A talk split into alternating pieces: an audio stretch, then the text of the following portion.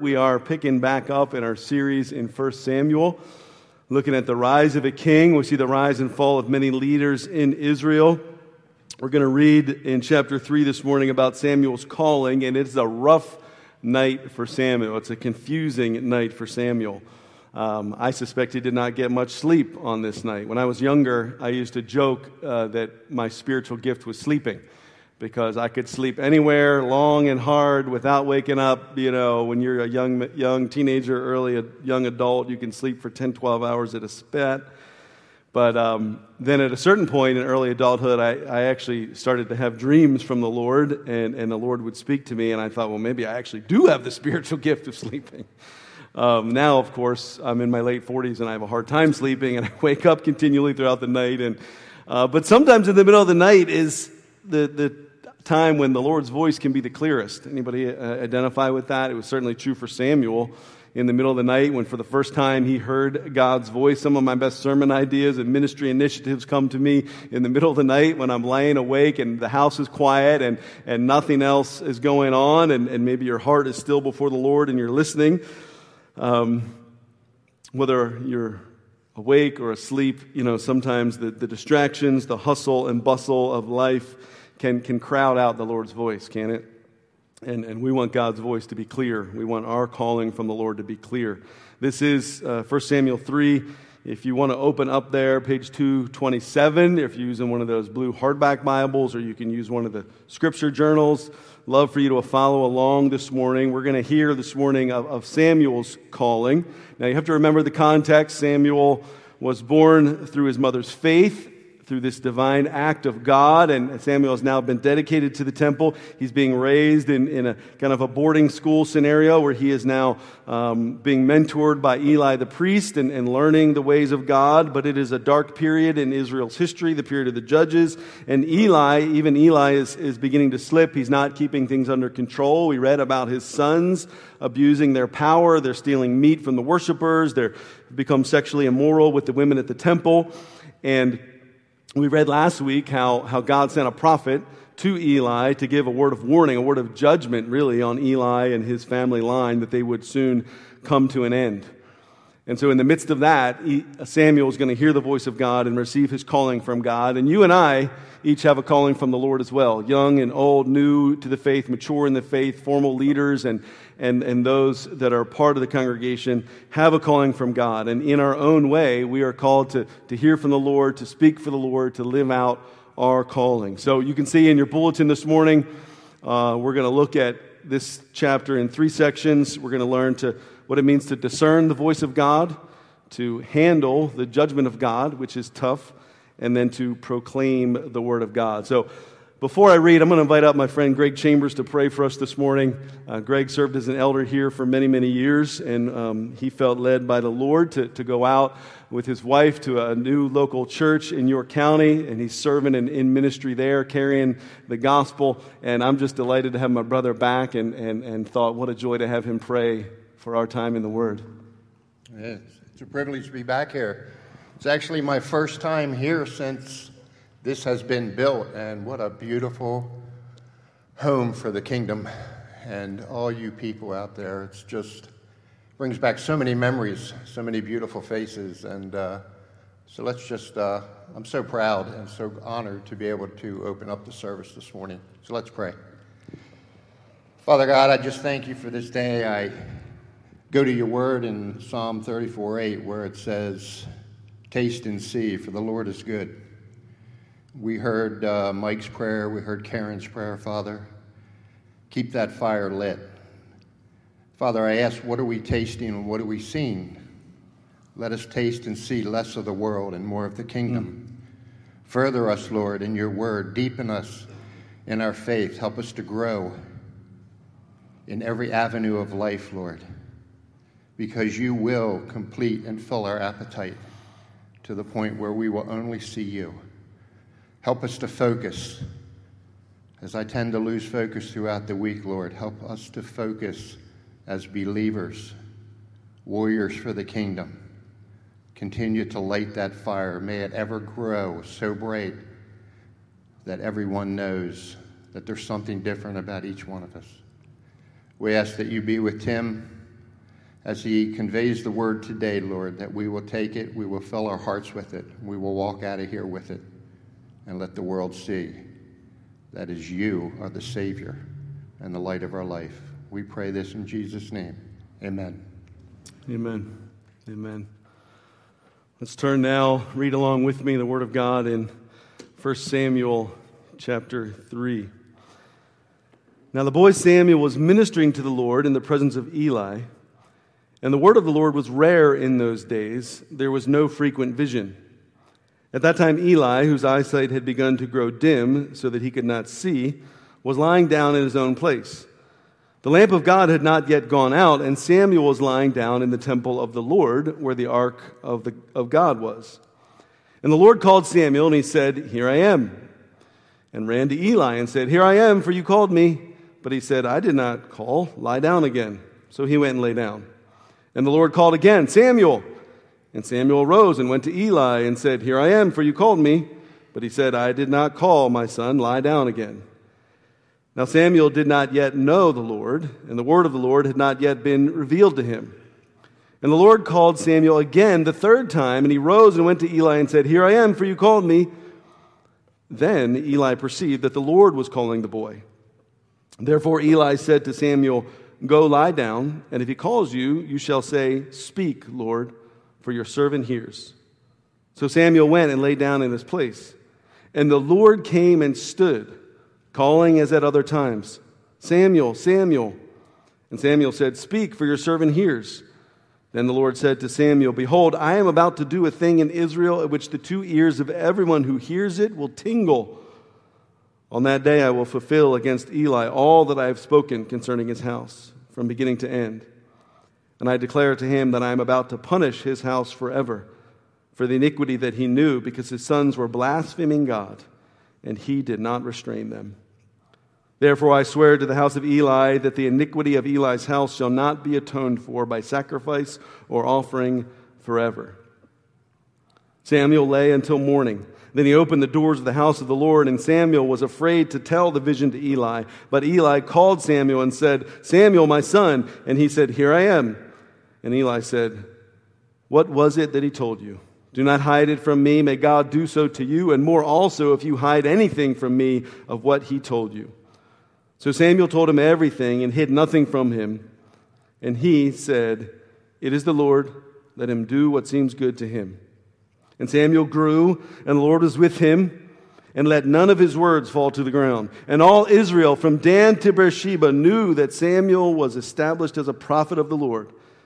And the Lord appeared again at Shiloh, for the Lord revealed himself to Samuel at Shiloh by the word of the Lord.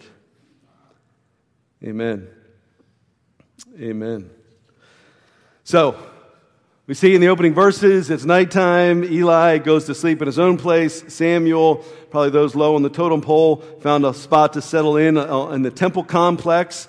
Uh, would have been an elaborate uh, structure with the tabernacle itself at that point in history, still just a tent structure, but there would have been other buildings around it. This is where the Ark of the Covenant was kept. The Ark, of course, is the holiest element in all of the temple. It contained the Ten Commandments. The lid was made of solid gold. There were two angel structures uh, uh, on the lid that were intended to guard what was called the mercy seat where the presence of God would dwell. And so the author is telling us God is still here in Israel. God is dwelling on the Ark of the Covenant. Now, Eli the priest is getting old. We're told that his eyesight is going dim. He can't see well anymore. We actually read later on that he eventually goes completely blind. In contrast to that, we're told that the lamp in the temple is still lit.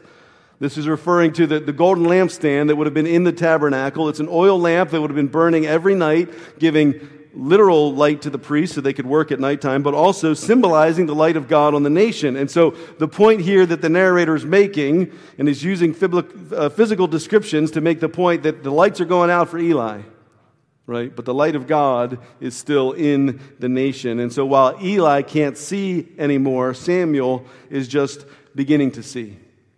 And so in verse 4, Sam lies down for the night. He hears someone call his name. It's unclear. I, I, can't quite discern. Is he, is he asleep and hearing like a voice in a dream, or is he awake and hearing the Lord's voice? Maybe, like many of you have experienced, is sort of that half asleep kind of feeling in the middle of the night where you're sort of not quite asleep and not quite awake. But either way, he hears this voice of the Lord and he's confused. Um, now, in his confusion, like any good apprentice, learning a trade, submitting himself to Eli's uh, leadership at the temple, he thinks, well, it must, it must be Eli calling me. So he cries out, I'm here. He runs into to find Eli in his room, and he says, I'm here. You called me. What do you need? And Eli is like, Why in the world are you waking me up? I did not call you. Please go back to bed. Right? Parents, we don't mind being woken up in the middle of the night if our kids have like a legitimate need or a reason, you know, but when they wake you up and it turns out they're just groggy and half asleep and they don't actually need anything, that's very frustrating. So, so Eli's like, just go back to bed. I didn't call you. It happens two more times. Samuel hears a voice. He goes to Eli. Eli sends him back to bed. And in verse 7, the narrator gives us some clarification about why this is happening. Samuel did not yet know the Lord. Now, as we've read, Samuel was born, he was dedicated as a servant of God, right? He's growing, he's maturing as a man of God. He's walking with the Lord, but he didn't yet fully know God intimately. He hadn't yet received the call of God. And so while he would be, and he is becoming a prophet who would regularly hear revelation from God and speak for God, all of that is just beginning in this very moment. And so right now, he's still very confused because he didn't yet fully know the Lord. The Word of God had not yet been revealed to him. Verse 8 we read that while Eli is on his way out, while he can't see anymore, while he's still allowing his sons to wreak havoc in the temple, he does have enough sense eventually to realize wait a minute, if I'm not calling Samuel, maybe it's somebody else, maybe it's the Lord. So he says, Samuel, go back to bed. If you hear the voice again, say, Here, Lord, I, am listening. Speak to me. I'm your servant. So, so Eli is instructing Samuel on how to discern the Lord's voice. Now, now Samuel, like many of us, begins his life with God unfamiliar with the Lord's voice, right? You have to learn the voice of God. You have to learn the leading of the Holy Spirit. Although, honestly, for some people, you may feel, well, I remember 5, 10, 20 years ago, whatever it is. I remember when I just put faith in Christ, when I just began my walk with the Lord, that's when it seemed like his voice was the clearest, right? See, that moment when, when God calls you from death to life, when you wake up, so to speak, spiritually out of death, often that is when God's voice is the loudest. And those that are new to the faith often are, are hungering and growing and attentive to God's voice for a period of time. And for many of us, it's only after we live the Christian life for a number of years and we get busy and, we, and, and, and maybe the initial exhilaration of, of having life, of knowing God begins to wear off, and somehow Sadly, for mature Christians, the voice of God can seem faint. It can seem harder to discern. In fact, sometimes, like, like Samuel in this instance, you, God may be speaking to you, but you may think, well, it's got, it's got to be somebody else, right? It's, it, that's not God's voice. It's just, you know, my leaders at church, or it's, it's my spouse, or it's a friend, and, and in fact, it may actually be the Lord. Other times, we may think it's God, and sadly, we, we're confused because it's not God right? It may just be another voice.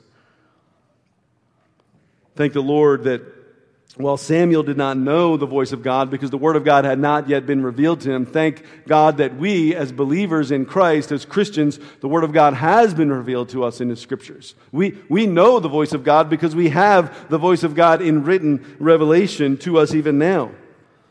And I think it is very rare, as Samuel seemed to have experienced, as many, many of the Old Testament prophets did, the audible voice of God. I do think that we can and should discern the voice of God in the day to day of our lives, in the day to day of, walking with Christ, because the Lord does speak to us. Sometimes it's in the night, sometimes it's in broad daylight, sometimes He does speak in prophetic dreams.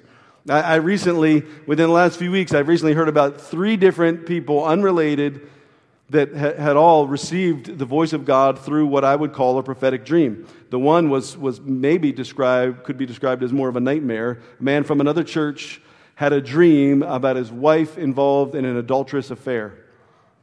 That's a nightmare. Asked his wife about it. In fact, she confessed that she was in the midst of, of adultery.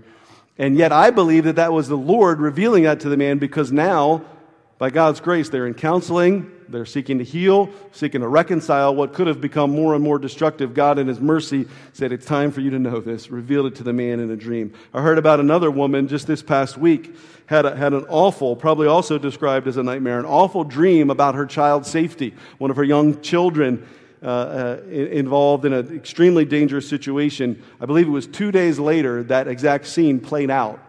And I think because the Lord had alerted to her, it to her, she was more attentive, was able to go res- rescue her child, and very literally saved her child's life.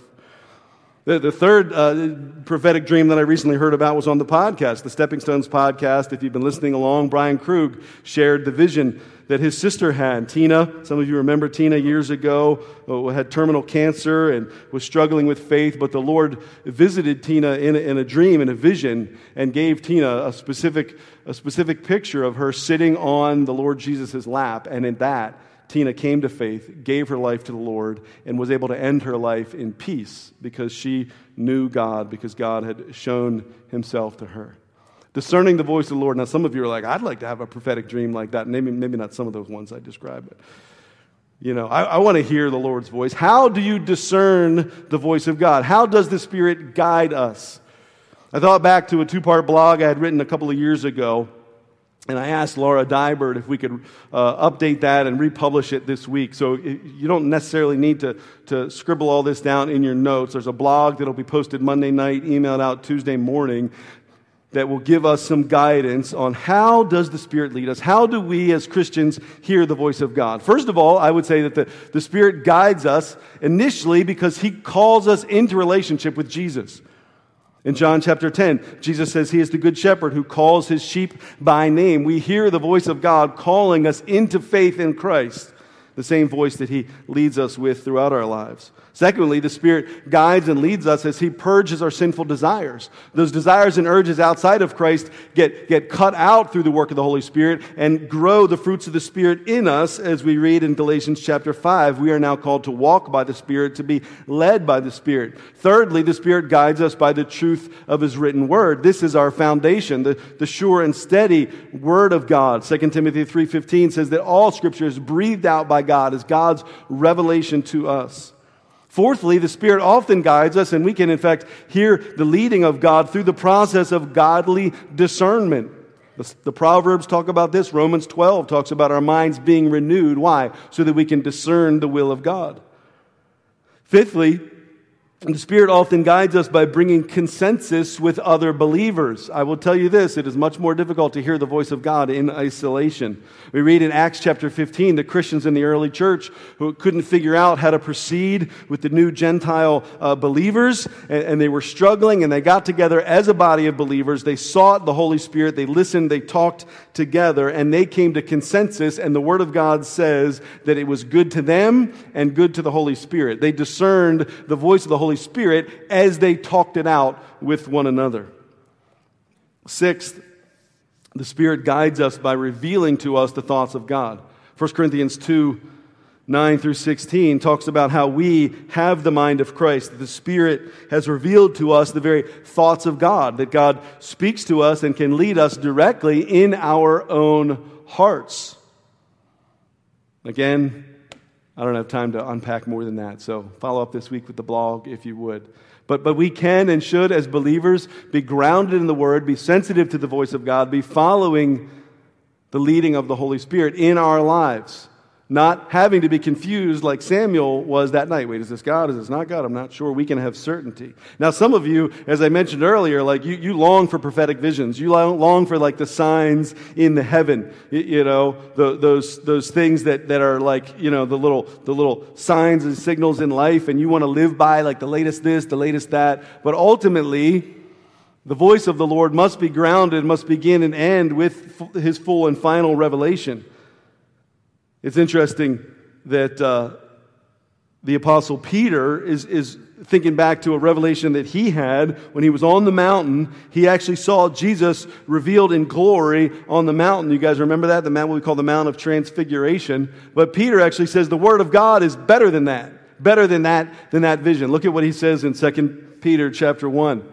The Word of God says, We have the prophetic word more fully confirmed, confirm, confirmed pardon me, more fully confirmed, to which you would do well to pay attention as to a lamp shining in a dark place until the day dawns and the morning star rises in your hearts, knowing this, first of all, that no prophecy of Scripture comes from one's own interpretation. For no prophecy was ever produced by the will of man, but men spoke from God as they were carried along by the Holy Spirit. Friends, we live in a, in a dark world. We need to pay attention to this lamp, this prophetic word more fully confirmed, the very word of God, the prophecy of Scripture that has been written down and sealed for us. This is our grounding. We're grounded in the word, we're settled in the word. Any other voice or leading of the Holy Spirit is confirmed and affirmed by the word of God. And this is how Jesus himself lived, a man who, who grew, grew up studying the Torah, studying the scriptures, knowing the Word of God, living by the Word of God, in, in, in constant communion and communication with his Heavenly Father.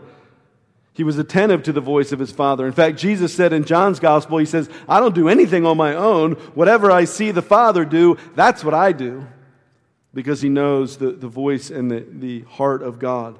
And, and by that same Spirit, we too can pray and live with the same attention and a focus to the Lord, to His heart, to His word, to His voice, to His leading in our lives.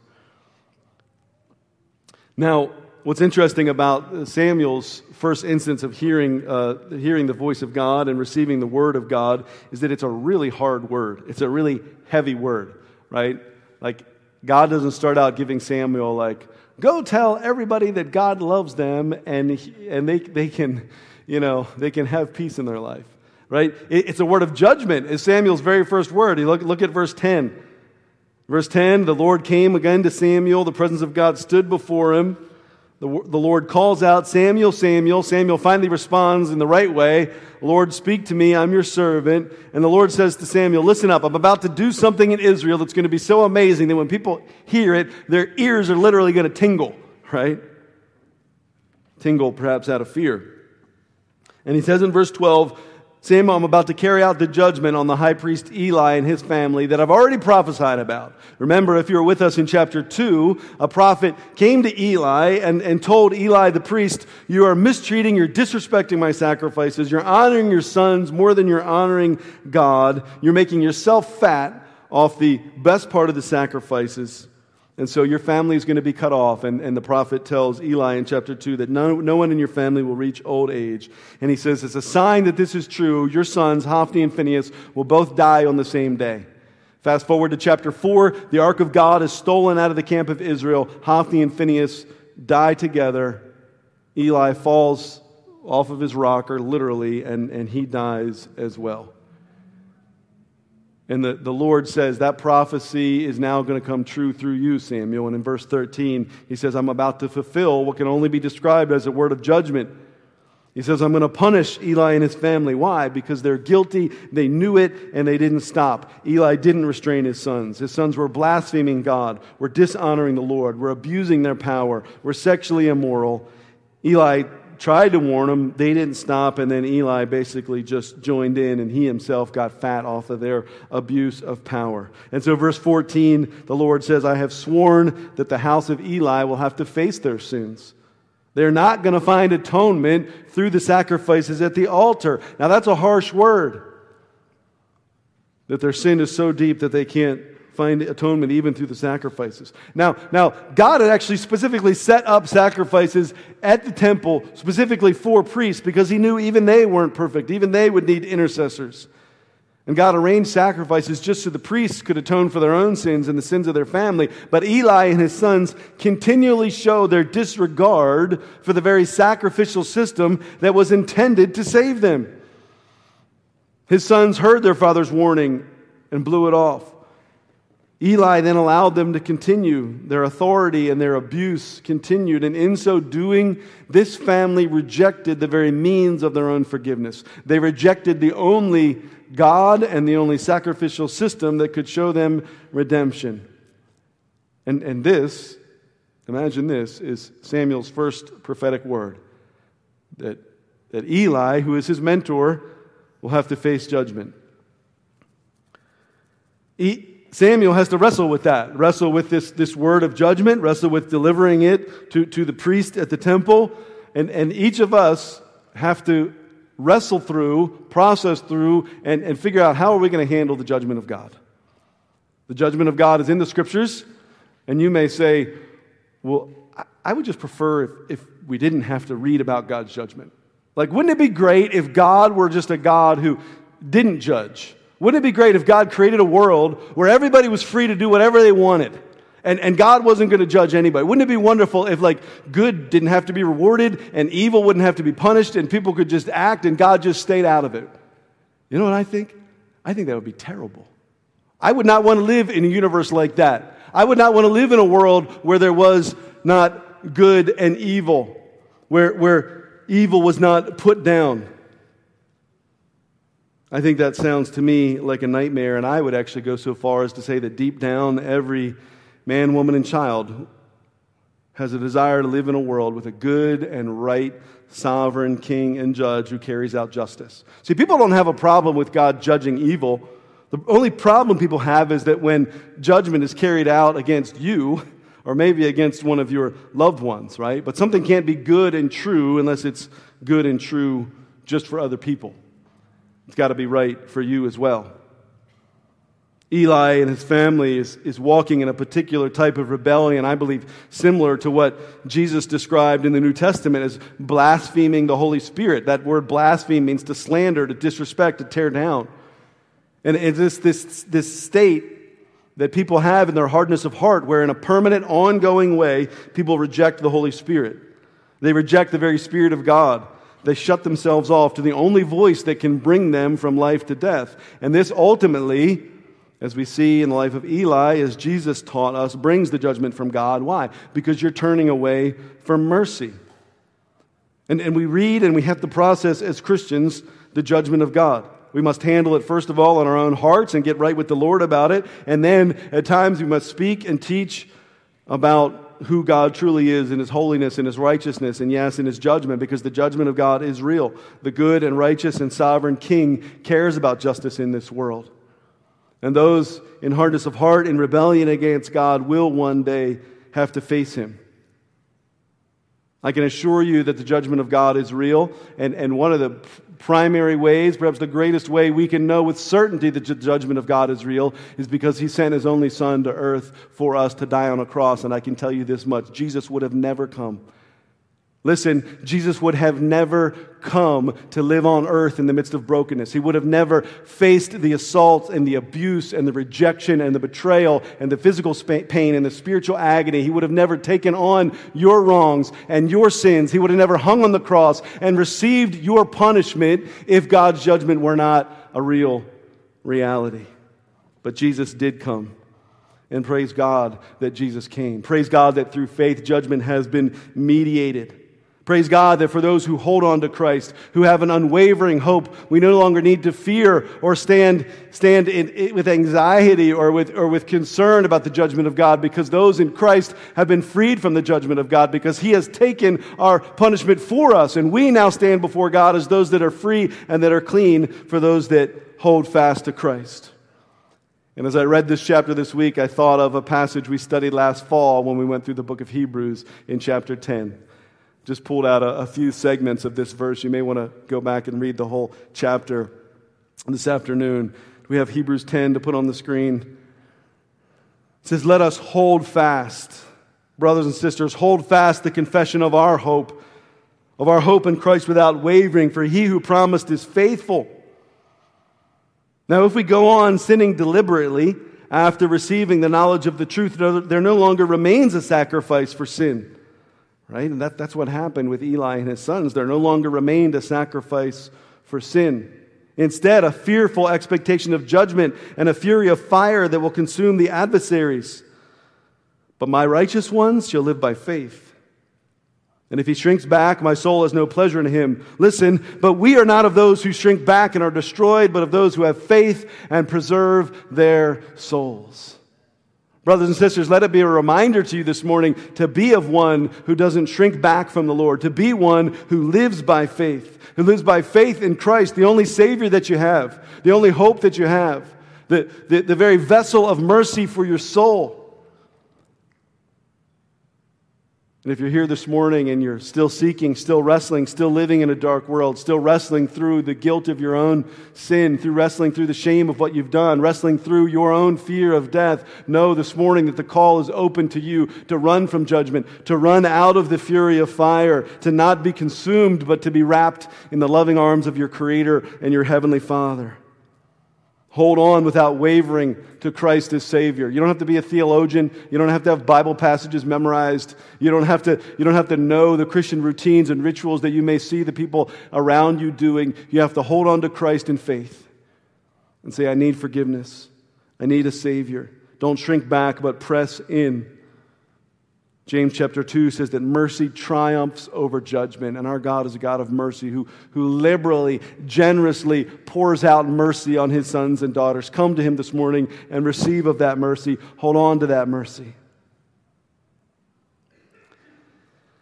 Now, back to Samuel he has received this word, which I know is a hard word. Verse 15 says he laid back down. I know if I were in his shoes, I wouldn't have gotten any sleep. I would have been up the whole rest of the night. He wakes up in the morning, or he gets up in the morning when the light is up. He starts getting the tabernacle ready. Read in verse 15, he's opening up the doors. I don't know about you, but I would have been busying myself, head down, trying to work. Maybe Eli will forget. Maybe Eli will forget, right? And so he gets to work doing his, his duties at the tabernacle. He's understandably, we read, afraid to tell Eli the vision he heard from God. But Eli in verse 16 makes a beeline for Samuel and says, Samuel, Samuel, my son. Now, at this point, I find it a little bit funny, right? Because for, for all those times in the middle of the night, Samuel thought Eli was calling him, and he actually wasn't. Now, now Samuel is actually, or now Eli is actually calling Samuel, right? And Samuel's like, please don't call me, please don't call me. But he calls out and says, Samuel, Samuel. What did the Lord speak to you about? Now, Eli seems like may have some sense that it's bad news, right? Because he says to him, Look, may God do to you and more whatever the Lord told you if you don't tell me everything, right? And Eli's like, Just rip off the band aid, get it over with, tell me what the Lord revealed to you. I, I, I'm kind of have that mentality. Like, I hate waiting and not knowing. Like, just give me the news. If it's good or bad, I'd just rather know. I'd just rather get it over with you know, I remember even as a kid, like in school, I would bomb a test and people would say, Oh, I hope the teacher waits until, you know, Monday to give us the result. I'm like, No, I don't want to be wondering all weekend. Like, I know I failed it, but just tell me how badly, right? Get it over with. Eli is like, Samuel, tell me what the Lord said. I want to hear it. Shockingly, look at Eli's reply. Well, it says in verse 18, it's the Lord, it's Yahweh. If he's going to bring judgment, let him do whatever he thinks is good to do. Now, you could read that as like a, state, a statement of faith. In, in verse 18, let him do what seems good to, I don't think it's a statement of faith on Eli's part. I don't even necessarily think Eli is, is saying that with a sense of bitterness against God. I don't even think he's blaming God for his, his fate because honestly, I don't think Eli even has the energy to be bitter or blame God anymore. I read Eli's statement in verse 18 is the pathetic acceptance of a broken man. A broken man who simply knows there's no chance I'm going to turn my life around. There's no chance my sons are going to turn their life around. We're, we're too far gone. And it's a sad reality that Eli, at this point in his life, doesn't even have the strength or the faith or the hope to try to turn back to God. He just says, Well, bring it on. How sad. Samuel steps up in courage, gives this word of prophecy, his first word of prophecy, right? Not, not only a hard word of judgment, but he's got to go to his mentor, to the guy who's training him, to the guy who's taking care of him at the temple. What, what courage. I do think it's a, it's a kindness of God that, that Samuel's first prophetic word was really an affirmation of another, what another prophet had already said. Isn't, that kind of neat? Like the very first prophetic word Samuel had to do, his very first duty as a vessel for God was to simply repeat and reiterate what somebody else had already done. So even though it was a hard word, he had that affirmation. And so he goes with courage and he speaks judgment against a ruler that was abusing their power. And again, I couldn't think of how this foreshadows Jesus, who would one day stand before the rulers of Israel, stand before those who are abusing their power, who are misrepresenting God, who are twisting and abusing their power before the people, not living out the law of God. And Jesus himself would also stand before the Pharisees and the rulers and the Sadducees and the leaders of Israel in Jerusalem. And he would speak God's words of judgment and call them to repentance and call them out for their actions. And Samuel, with that same spirit, we read in verse 19, continues to grow in the Lord. He continues to mature. He continues to hear the voice of God, and the Lord is with him. And whatever Samuel prophesied, and we'll read for many more chapters, Samuel's ministry, we read that whatever he, whatever he spoke, it was reliable, Verse 19 says that none of his words fell to the ground. It means none of them were empty. They all came to pass. They all did what God intended. And we read this summary statement in verse 20 that everyone in Israel knew that God was with Samuel. From as far north as the city of Dan to as far south as the city of Beersheba, everybody knew that Samuel had been confirmed as a faithful prophet. Because the Lord appeared again at Shiloh, it says in verse 21. There had been this period of, period of silence. The first verse of the chapter opened up with this somber reminder that the, the revelation vision of God was infrequent, but now we have hope that a man of God has come, has been raised up by God, and God will speak through him, and God will reveal himself to Samuel and will call the nation back to himself. This prophet of God proclaiming the word of God. Now, let's be real clear about something and, and, and underline this as the first point of everything else I'm about to say. Nobody here has the authority or the infallibility of an Old Testament prophet, okay? Let's be clear. The Word of God is our full and final and authoritative and infallible prophetic word. But each of us do have a calling from God like Samuel did. Each of us do have a ministry. Each of us do have a responsibility to speak for God as his ambassadors. Samuel was called during this period to the nation, to the leaders, eventually to the first king Saul, to the second king David. Who are you called to? Your family members, your children, your siblings, your friends in the workplace, your friends in school, your neighbors, those that the Lord connects you with, who opens a heart for. And some of you are like, man, I hear that, but, but I am immediately shirking back in fear, right? I'll serve people all day long, I'll make meals for people all day long, but Lord, don't make me say anything. Don't make me speak, right? Or maybe you say, Well, I, am happy to share the Word of God, to share like the easy parts, the fun parts, the encouraging parts, right? But will you speak the whole counsel of God as we see the Scriptures do? As Samuel had to do. He had to bring a hard word, the whole counsel of God. That, that was sort of the motto of the seminary where I came from, where I was taught, the whole counsel of God. It comes out of the book of Acts, chapter 20, verse 27, where Paul said, I did not shrink from declaring to you the whole counsel of God. I got a text from, from Randy Clifford. He and his wife couldn't be with us, I, I think it was last week. And so they were at home listening to the live stream, and the Spirit of God was moving as the Word of God was, was read and unpacked. And he said tears were flowing. And he reached out to me and he texted me and he said, Thank God for, for his whole counsel. Thank God for the whole counsel of God. And so we speak and we live in light of who God is in his fullness. And yes, that takes courage. It takes courage to discern the voice of the Lord, to be familiar enough with his word, to be full enough with his Holy Spirit, to speak hard truths. I, I thought about Matt Vonstein. Matt's somebody that I look up to in this regard. Matt's like the, the, the York, Hanover regional metro area leadership czar of Young Life, um, something like that. He's got a big title. Matt influences a lot of people, peers, superiors, uh, staff, volunteers, students, college, high school, middle school. Wonderful ministry, heart for the Lord, knows the Word of God, speaks the Word of God. But on numerous occasions, Matt and I have sat over the lunch table and he's shared with me hard conversations that, he, that he's had to have with people. And I've thought to myself, I don't know if I could have had that conversation. I, I, I probably would have put it off long. He may put it off a little bit, but I would have put it off a lot longer, right? Matt, somebody who, who, who speaks not just the easy truth of, of God's word, but speaks the, the full counsel of God and has hard conversations when people need to be corrected, need to be encouraged, need to be exhorted, need to be reminded, need to be held to standards, held to account. Parents, we need to have those conversations with our children.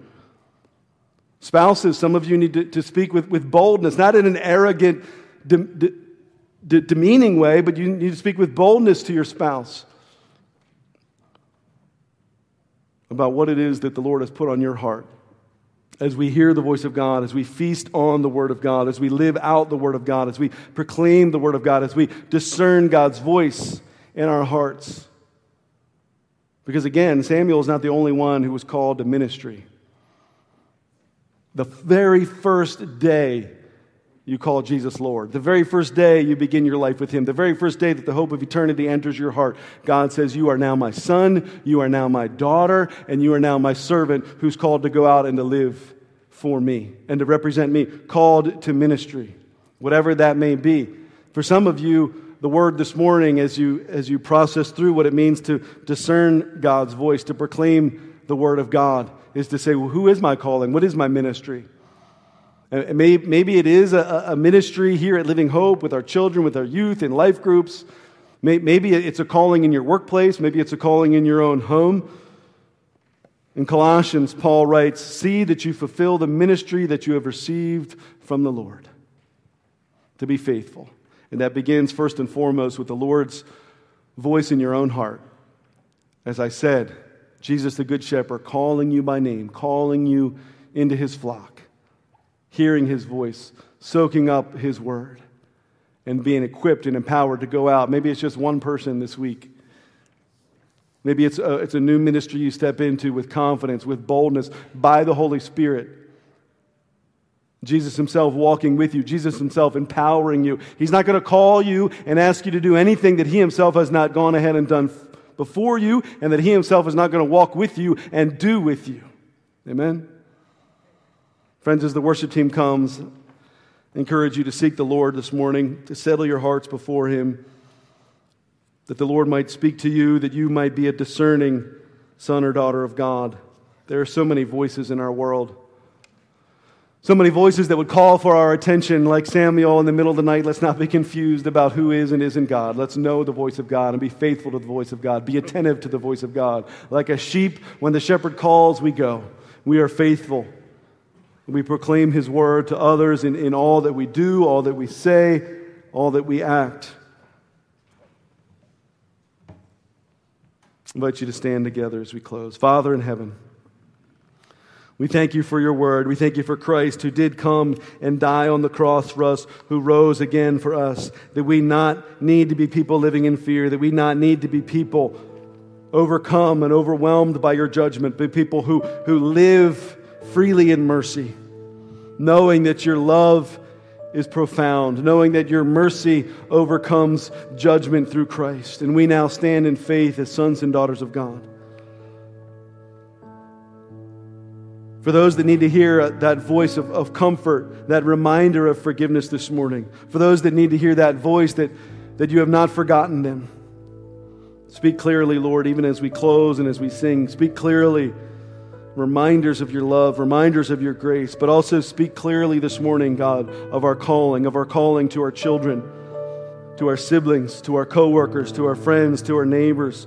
Calling here at Living Hope Church to be men and women that live and serve one another, men and women that speak truth to one another with boldness. We worship you, our Lord. You're a good God, a righteous judge, a faithful King, a loving Savior. We worship you, Lord.